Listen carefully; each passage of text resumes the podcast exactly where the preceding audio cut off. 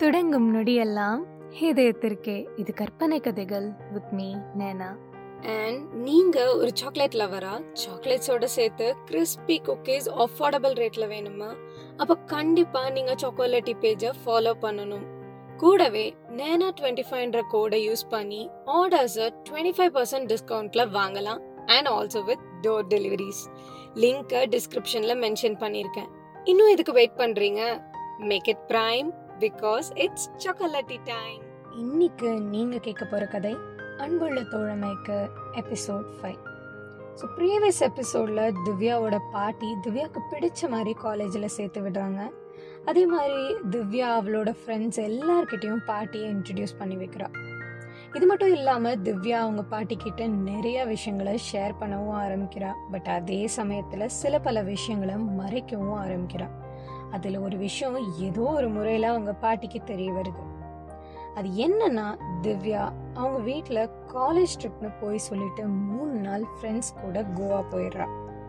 திவ்யாவோட ஒரு ஃப்ரெண்ட் பேச்சு வாக்கில் அவங்க பாட்டிக்கிட்ட இதை பற்றி சொல்லிடுறா. வீட்டில் எல்லாரும் ரொம்ப பயந்து போயிடுறாங்க. கிட்டத்தட்ட திவ்யாவை வெளியிலவே அனுப்பக்கூடாதுன்னு முடிவே பண்ணிடுறாங்க. பட் இந்த ஒரு விஷயம்தான் திவ்யாவோட லைஃபே மாற்றிருச்சு பிகாஸ் யாரு மேலே ரொம்ப பாசமாக அன்பாக இருந்தாலோ அவங்க நிரந்தரமா இந்த உலகத்தை விட்டே மறைஞ்சிடுறாங்க. எஸ் திவ்யாவோட பாட்டி இந்த ஒரு விஷயத்த நினைச்சு வேதனைப்பட்டு கடைசி வரைக்கும் திவ்யா கிட்ட பேசாமையே இறந்து போயிடுறாங்க. திவ்யாக்கு என்ன நடக்குதுன்னே புரியாம மனசளவுல ரொம்ப நொறுங்கி போயிட்டா. கொஞ்ச நாள் கழிச்சு அவங்க பாட்டியோட திங்ஸ் எல்லாத்தையும் க்ளீன் பண்ணிட்டு இருக்கும்போது சாரி ஷெல்ஃப்லேருந்து ஒரு லெட்டர் கிடைக்குது. அந்த லெட்டரில் அப்படி என்ன இருக்குன்னு ஓப்பன் பண்ணும்போது திவ்யாவோட அம்மா அவகிட்ட அவங்க பாட்டி திவ்யாவோட ஞாபகார்த்தமாக என்ன வச்சுருக்காங்கன்னு ஒன்னொன்னையும் காட்டிட்டு இருக்காங்க. திவ்யாவும் அவங்க அம்மாவும் பேசிட்டு இருக்க இருக்க திவ்யா எதிர்பார்க்காத அவங்களோட ரெண்டு ஸ்கூல் ஃப்ரெண்ட்ஸ் அவ வீட்டுக்கு வராங்க. அனு அண்ட் அவங்கள பார்த்ததும் திவ்யாவால் சிரிக்க முடியல. ஆனா அவ அழுகிய கொட்டி தேய்க்கணும்னு முடிவு பண்றா.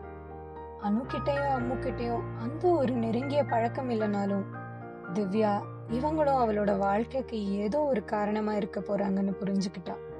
அணுவும் அம்முவும் பேசி முடிச்சிட்டு திவ்யா ஆறுதல் சொல்லிட்டு கிளம்புறாங்க. கொஞ்ச நேரம் கழிச்சு திவ்யா அவங்க பாட்டி சாரியிலேருந்து ஒரு பேப்பர் எடுத்ததை ஞாபகப்படுத்திட்டு அதை போய் படிக்கிறா. அந்த லெட்டர்ல என்ன எழுதி இருந்துச்சுன்னா அன்புள்ள திவ்யாவுக்கு என் வைரமே என்னை மன்னித்து விடு இந்த கடிதத்தில் உள்ள வரிகளை நீ உணரும் போது உன்னிடம் இந்த காகிதம் மட்டுமே கலங்கலிடும். ஏனென்றால் என் பிரிவை உனக்கு புரிய வைக்கும் காலம் மிகவும் குறைவாக உள்ளது. உன்னுடைய அந்த செயலுக்காக எந்த ஒரு நேரத்திலும் குற்ற உணர்வு கொள்ளாதே என் வைரமே. வாழ்க்கையில் சில முடிவுகள் பலரை பாதிக்கும். இருப்பினும் அந்த செயல் உன்னுடைய சந்தோஷ சாயலாக மாறினால் நினைவில் வைத்துக்கொள். எவருக்காகவும் எந்த ஒரு நொடியிலும் அதை விட்டு விடாதே. இப்பொழுது இந்த காகித முடிவில் உன் ஈர கண்ணீர்களை துரத்திவிட்டு பிரகாசிக்கும் சிரிப்போடு இந்த கடிதத்தை ஒரு முத்தமிடு. என்றும் என் வைரமாய் நீ ஜொலிப்பாயாக. அன்புடன் ராஜேஸ்வரி. இந்த ஒரு லெட்டர் திவ்யாக்கு தன் மனசுல இருந்த தேவையில்லாத எண்ணங்களை மாத்துறதுக்கு உதவி செஞ்சது.